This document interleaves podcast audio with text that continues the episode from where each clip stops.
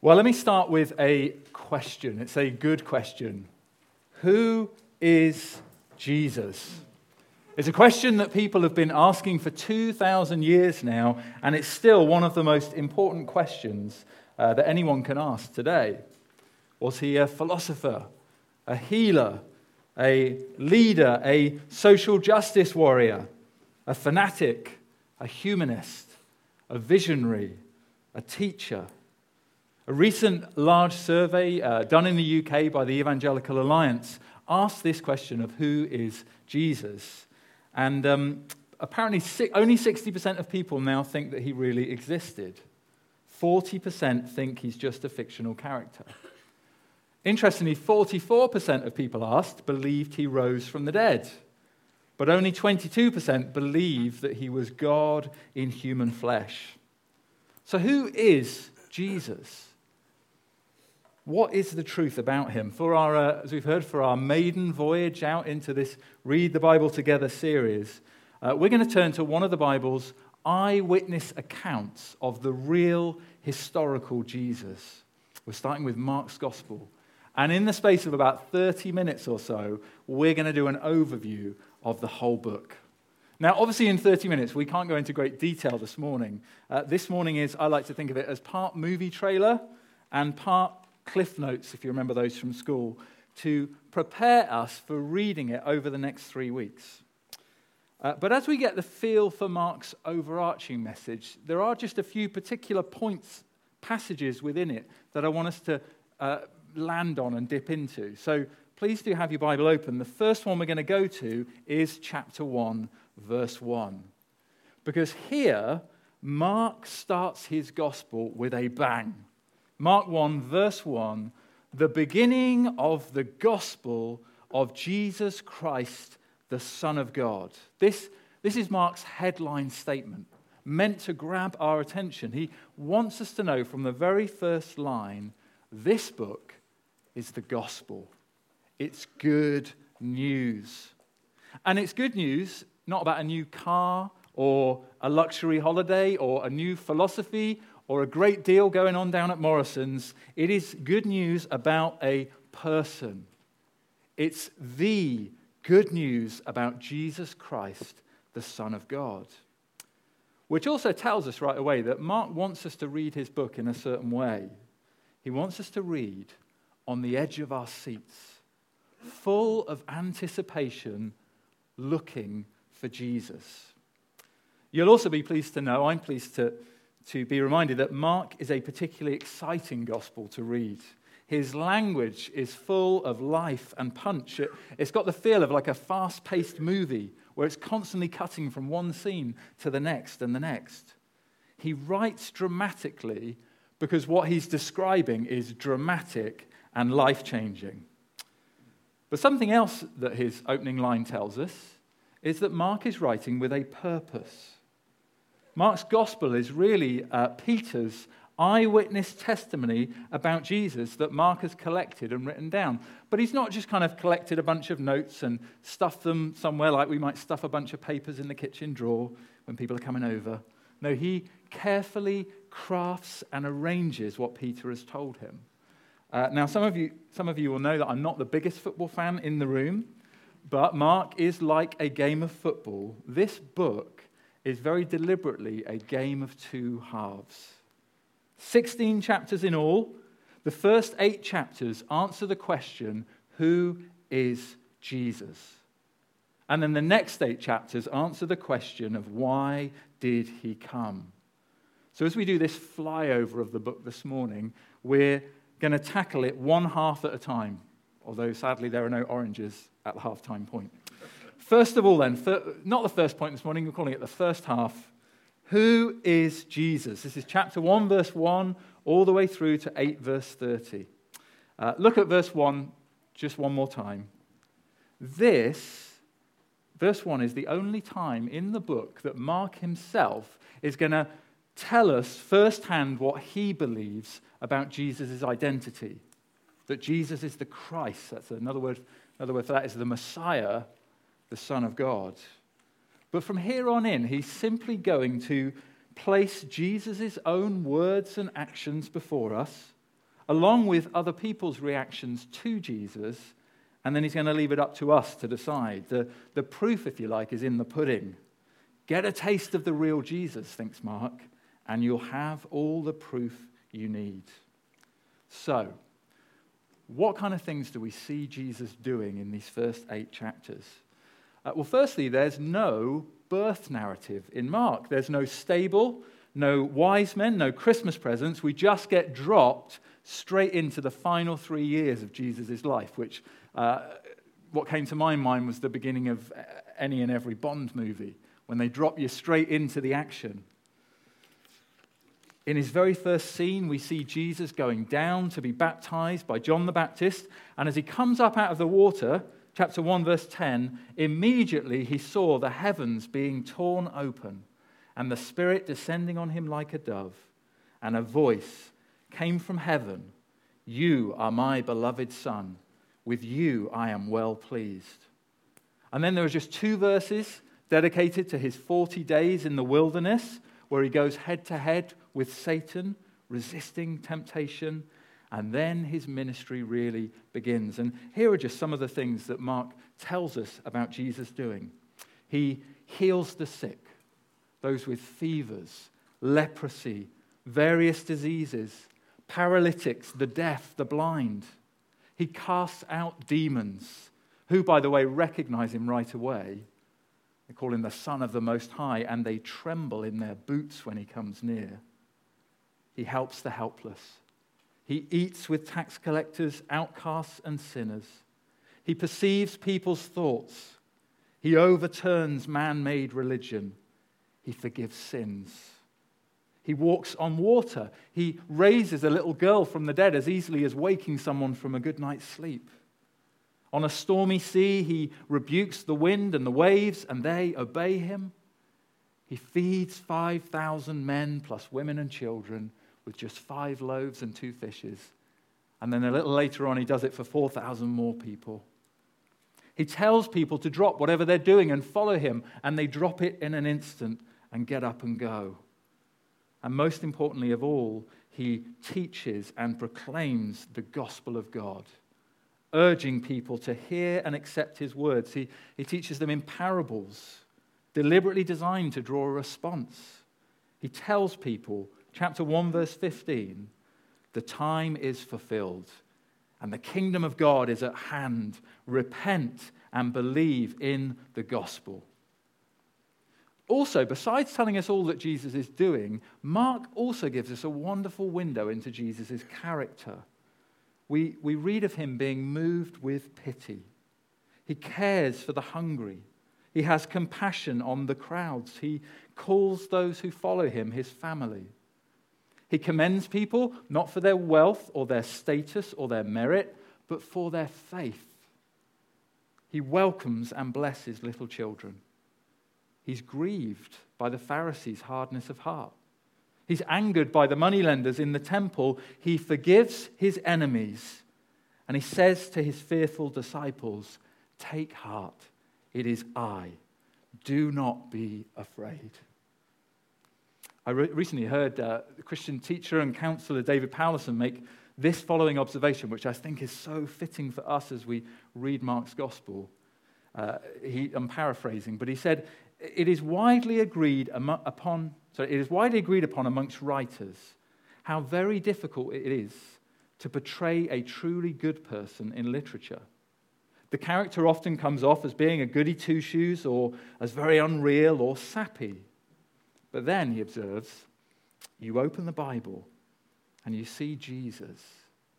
And perhaps for the first time ever, you see someone who is truly good. There's nothing remotely sappy or artificial or goody two shoes about his goodness, and it's a marvel. And it goes on no human writer could invent a character like this who is so truly good. And this is the Jesus that we get to see up close and personal over this next three and a half weeks as we read Mark together. Now, Mark not only presents us with Jesus himself in these first eight chapters, he also describes people's various reactions to him. To begin with, most people are super excited. Uh, they want to be near Jesus. They want They want to see him. His fame spreads rapidly. Whole cities come out to meet him. Uh, you read of men, women, and children running on ahead so they can get to the place that Jesus is going and be there waiting for him, whether it's in the synagogue or in someone's house or down on the beach somewhere. They're astonished at his teaching because he talks to them about God with a, with a kind of authority that they've never heard before. They want to hear him so much that, forgetting to eat, they crowd for hours to listen to him. Sometimes, Mark notes, they do it with such enthusiasm that they almost threaten to crush Jesus in the rush. And Jesus has to hop onto a boat and go out from the shore and teach them from there. And uh, as you read, you can't help but ask yourself, I couldn't help but ask myself this week, am I, are we as eager to be with Jesus and hear him as they were? Uh, they also come great distances to be healed by him. They carry sick friends to him, as you'll probably know, even one time cutting through the roof of a house in order to lower a paralytic friend down to him. They see his power over demonic forces and they say to each other, What is this? He commands even the unclean spirits and they obey him. And they marvel at all he does, saying, We never saw anything like this before. So there's lots of excitement, there's lots of interest. But interestingly, throughout the first half of the book, only a few people realize who Jesus is. And it's not the people that we might expect. It's certainly not the religious leaders, but it's also not the disciples yet either. So some are excited, but not many know him. A second common response is from those who increasingly oppose Jesus and his claims. So his family think he's mad, that he's gone out of his mind. The people of his hometown are unimpressed because they knew him when he was just a carpenter's son. The Gerasenes, after he delivers the man who's been um, possessed by a whole legion of demons, are so scared of Jesus that they beg him to go away from their town.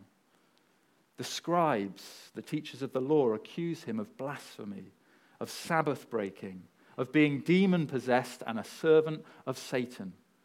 And the Pharisees continually challenge him and begin plotting to destroy him. Jesus has this polarizing effect on people, and Mark wants us to see it. Some believe, some oppose. But the third, and perhaps the most common response, is actually that of confusion. And the disciples fit into this category perfectly. Mark, Mark tells us that they are, just look out for it as you read, they are continually amazed, astonished, and dumbstruck at what they're seeing and hearing. You can almost picture them going around constantly with their mouths wide open and their eyes wide, and they don't know what's going on. They're surprised that Jesus can calm the storm. They don't understand how he can feed the 5,000. They're afraid when they see him walking toward them on the water. And the question that's on everyone's lips is who is this man? Who is Jesus? Now, I know some of us here like a good who done it. The first half of Mark is kind of like a who is it? But unlike an Agatha Christie novel, uh, Mark doesn't hold on until the final chapter to gather everyone into the room and finally reveal Jesus' identity. He's not the butler. In chapter 8, Jesus himself blows the halftime whistle and brings things to a head. So please turn to chapter 8. Here's our kind of second place we're going to jump down. Chapter 8, verses 27 to 29. Jesus turns to his disciples and he says, Who do people say that I am? And they told him, John the Baptist. And others say Elijah, and others one of the prophets. Uh, so there's our national survey again that we started with. But Jesus isn't interested in the survey. And verse 29, he asks them, But who do you say that I am? That's the question that really matters. Forget about what other people think. Who do you say that I am? And finally, Peter gets it. Finally, the penny drops. Peter answered him, You are the Christ. Now, that's not just a question for Peter and the disciples, it's a question posed to every reader of Mark. It's a question posed for all of us over these next few weeks. It's a chance to examine ourselves. for many of us to reaffirm our faith and our confidence in Him, or perhaps to put our trust in Him for the very first time. Wouldn't that be a life changing thing to do this February? The big, the big question who is Jesus? The other big question at this point is why is this only the halfway point of the book? Why is there a second half to Mark's gospel at all? Well, it's because knowing Jesus is only half the story. Knowing who Jesus is is only half the story. If that's all you know, you don't yet know enough. It's vital that we also understand why he came, and that's the second half of Mark. So, whistle blows, kick off, second half. Why did Jesus come? This is chapter 8 now, right through to chapter 16. Peter's confession that we just read in chapter 8, verse 29, is, is like the hinge of the book. It's like a doorway leading us through from one room into the next. He realizes who Jesus is, and immediately Jesus begins, verse 31, to teach them that the Son of Man must suffer many things and be rejected by the elders and the chief priests and the scribes and be killed, and after three days rise again. And um, rather embarrassingly for Peter, for whom we've probably all got such high hopes now, uh, he takes Jesus aside and begins to correct him. Can you just imagine it? Sorry, sorry Jesus. Hang on a minute. Uh, you've got this a little bit wrong. There is no way that that is what the Messiah is meant to do. Because in Peter's mind, the Messiah is meant to be this great military leader who has come to liberate them from the Romans and reestablish their nation. The one thing the Messiah can't do is simply come and suffer and die. But Jesus, in turn, rebukes Peter strongly. He says, Get behind me, Satan. For you are not setting your mind on the things of God, but on the things of man. Now, what's gone wrong here? It's all going right, and then so quickly it's gone wrong. Well, quite simply, they don't understand why he's come. Their expectations for the kind of rescue that Jesus has come to provide are way, way, way, way, way, way, way too small. They think they need rescuing from human oppression, when really their far greater need is to be rescued from sin and death. In fact, the clues have been laid for that earlier on in the book, and look out for them as you read, particularly in chapter 2 and chapter 7, as to man's greatest need. Well, despite Peter's confession, he and the other disciples just aren't seeing it yet. They haven't picked up the clues. They're just like, in fact, the blind man that Jesus healed just a little earlier on in chapter 8. Uh, as you read chapter 8, the first time you see Jesus laying his hands on this blind man, his sight is restored, but only partially. And that's a little bit puzzling. It's really unusual. Everything looks fuzzy. People, he says, look like trees walking around, which would be a strange experience. Then Jesus lays his hand on the blind man again, and at last his sight is fully restored. And that's a picture of the disciples right now. They can now see Jesus, the Messiah, standing before them, but their grasp of what that means is fuzzy. They don't see fully yet. Uh, which also explains something that often puzzles uh, readers as we read through the first half of the book. There's all these occasions when uh, Jesus helps someone, heals them, uh, does something for them, and then tells them as they go away not to go and speak to anybody about what he's done for them. He tells them to be silent. Don't tell anybody about me. And it can be kind of bizarre. Why does he do that? Well, it's precisely because they don't understand yet what his mission is. And it's such a surprising and unexpected mission that they'll almost certainly misrepresent him if they now go around telling other people about this man Jesus that they've met. They need Jesus to teach them, and teaching them is now what he does. In chapters 8 to 10, Jesus teaches them why he came.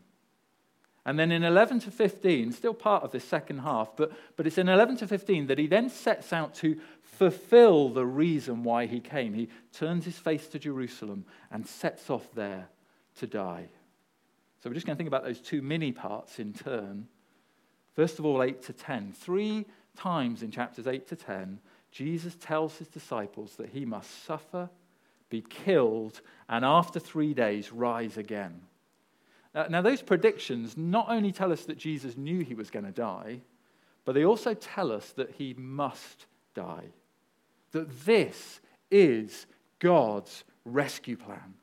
That this is the kind of Messiah that Jesus is. He's the suffering servant of Isaiah 53.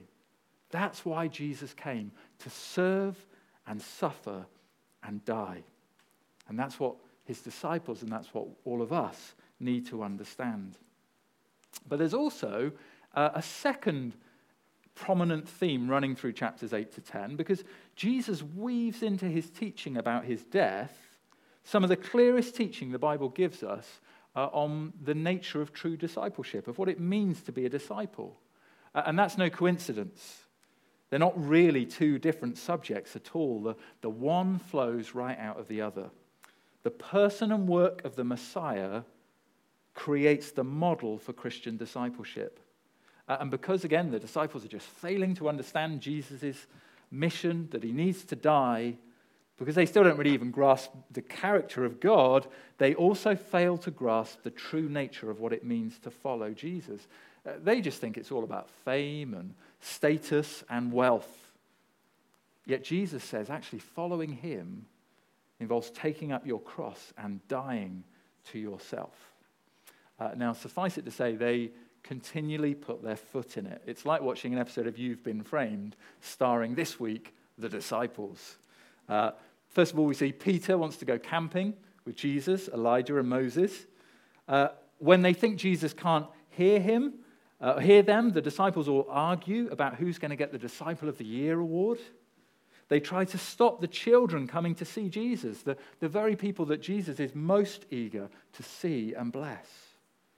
And finally, we see James and John petitioning Jesus uh, to give them positions of power in his kingdom, completely missing the point that to be first in Jesus' kingdom, you must be a servant of all. And as Jesus says in Mark 10:45, for even the Son of Man came not to be served, but to serve, and to give his life as a ransom for many. So, fun times for the disciples. But before we judge them too harshly, we're meant to realize that looking at them is a lot like looking in a mirror. We need to be rescued from our selfishness and our sin just as much as they do. Finally, then, we come to the climax of Mark's Gospel, chapters 11 to 15. You might have heard them called the Passion narrative. That just means Jesus' suffering and death. What happens now is of overriding importance to Mark. Everything else has been building up to this point. Uh, if you like statistics, approximately 38% of the Gospel of Mark is devoted to the week of the Passion, and 20% is devoted to the day of Jesus' death. It's like time slows down at this point. And especially in chapters 14 and 15, the camera zooms right in to show us every detail. Because here is the heart of the gospel. Leading us into Jerusalem, where the opposition to Jesus is, is exponentially increasing, Mark invites us into Jesus' Last Supper with his disciples. As he and his disciples sit down to share the Passover meal on the night before his death. And here at that meal, Jesus demonstrates with greater clarity than ever before the reason that he must die. Breaking the bread, he gives it to them, saying, This is my body. And then sharing around the cup, he says, This is my blood. Jesus is the true Passover lamb. He's the lamb who will be slain as our substitute, a sacrifice for our sins. This was God's plan from the beginning. The whole of the Old Testament looks forward to what's now happening in these final chapters of Mark. Then we see Jesus praying in the garden, then his betrayal by Judas, all of his disciples abandoning him, and finally his trial, his crucifixion, and his death. And, and here in these chapters, Mark doesn't waste a word. Every detail is dripping with significance and invites us, the readers, to reflect on what's happening. Uh, let me just mention a handful of things to look out for when we get to this point in our reading. Notice first Jesus' heaviness of heart in Gethsemane as he anticipates the cup that he's soon to drink. Notice how, as he's led out of the garden by armed soldiers, how utterly alone Jesus now stands. It's like the whole world has either fled or turned against him. Notice his innocence and his silence before his accusers. Notice man's wickedness as they falsely accuse, ridicule, spit on, and beat the one who has come to save us. Notice the irony woven throughout that, first of all, when Jesus tells them honestly and plainly who he is, they accuse him of blasphemy. The irony that Barabbas, the murderer, is treated as an innocent while the innocent one is sentenced to die. It's a picture of the gospel right there. The irony that when they finally dress Jesus as a king and bow down to him, it's all a cruel joke. It's a crown of thorns that's put on his head and a battalion of soldiers who take turns to strike him and spit on him. The irony of the charge inscribed, inscribed above him at the cross that simply reads, the King of the Jews. The irony of those who mock him, saying, He saved others, he can't save himself, when it's precisely because he came to save others that he cannot save himself. And then as we read on, we should slow down even further. Notice the sky, black with judgment for three whole hours. A terrible sign of sin's black curse being laid upon Jesus as he hangs there to die. Then notice Jesus' cry of utter forsakenness. Forsakenness. Even the Father has turned his face away from him. And then notice what happens when he breathes his final breath. Mark tells us immediately the curtain in the temple is torn in two from top to bottom. The barrier between God and man has been broken. The price is completely paid. And finally, when we get there, notice the surprising confession of a Roman centurion Perhaps the first person in the whole of Mark's gospel to truly understand who Jesus is.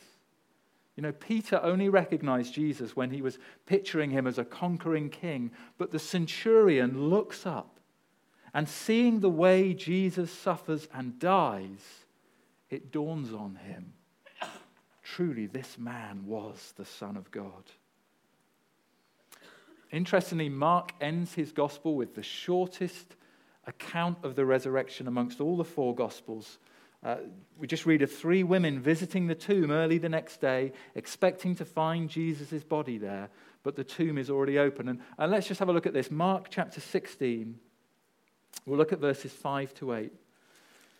We read, Entering the tomb, they saw a young man sitting on the right side, dressed in a white robe, uh, and they were alarmed. And he said to them, Do not be alarmed. You seek Jesus of Nazareth, who was crucified. He has risen. He is not here. See the place where they laid him, but go, tell his disciples and Peter that he is going before you to Galilee. There you will see him just as he told you. And they went out and fled from the tomb, for trembling and astonishment had seized them.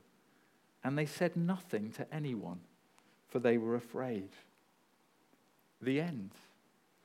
Uh, just eight verses. The final 12 verses in Mark's gospel are certainly not, almost certainly not written by Mark. Just those eight verses, and then this abrupt ending.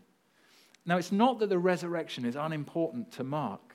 Far from it. But it's as if with that abrupt ending, Mark is turning the spotlight on his readers and asking each of us the most important question of all what will you do in the face of Jesus' death and resurrection?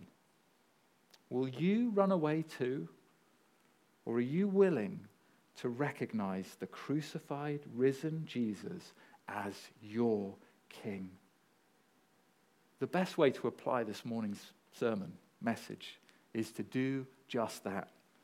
Bow the knee to Jesus. You could leave here this morning trusting and following the crucified, risen King if you're not doing so already. But the second way to apply this message is to join us in reading through Mark this month. Whether you're, uh, maybe you're reading it for the very first time, maybe you're going to be reading it for the hundredth time. Let me just finish with a few final suggestions. Every time we read Mark, let's remember Mark's opening headline the good news of Jesus Christ.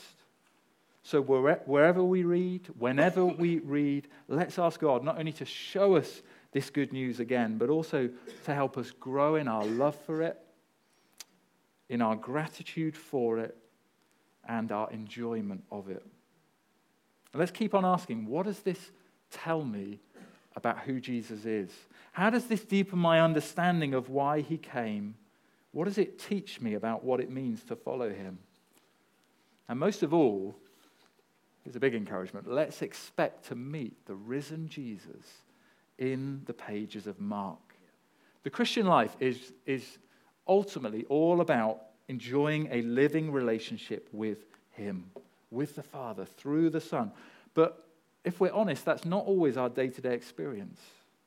Jesus can sometimes feel like a distant figure that we, we think about and we ponder from afar, but who we don't always feel like we really know or walk with up close and personal.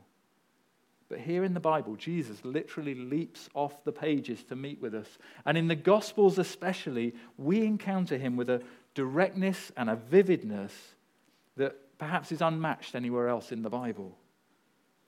So let each of us remind ourselves every time we read this is Jesus, my King, my Savior, the one who suffered and died for me, and He's here with me right now in His Word and by His Spirit to meet with me. Above all, let's remember this is not homework, it's not a test or an assignment, it's an invitation to look back on a month of our lives together, together to look back and say with joy, during that month, we really did grow to know our Savior better. Let's pray. Father, this morning we thank you for Jesus. Thank you, Lord, that in the pages of Mark we can see him and know him as the Messiah, the Christ, who came to rescue us from our sins. Father, we pray that as we set out into this month to read Mark together, to, to read in our own time and then come and share the ways that you have been speaking to us, Lord, we pray that you'd bless these times. Lord, would you make your word come alive to us? And would you change us, transform us, help us to grow in the relationship that we have with you through your Son?